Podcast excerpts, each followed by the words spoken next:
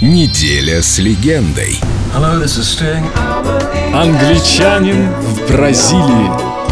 I was in Brazil and through the favelas into the jungle. Я был тогда в Бразилии. Выехали мы из Рио через фавелы в джунгли, встретились с племенем Шуара. Кажется, так они называются. Они слышали что-то обо мне, нас было человек 10. И первое, что они спросили, «Кто из вас Стинг?» Я поднял руку, и вождь племени сказал, «У нас для тебя в знак уважения кое-что приготовлено».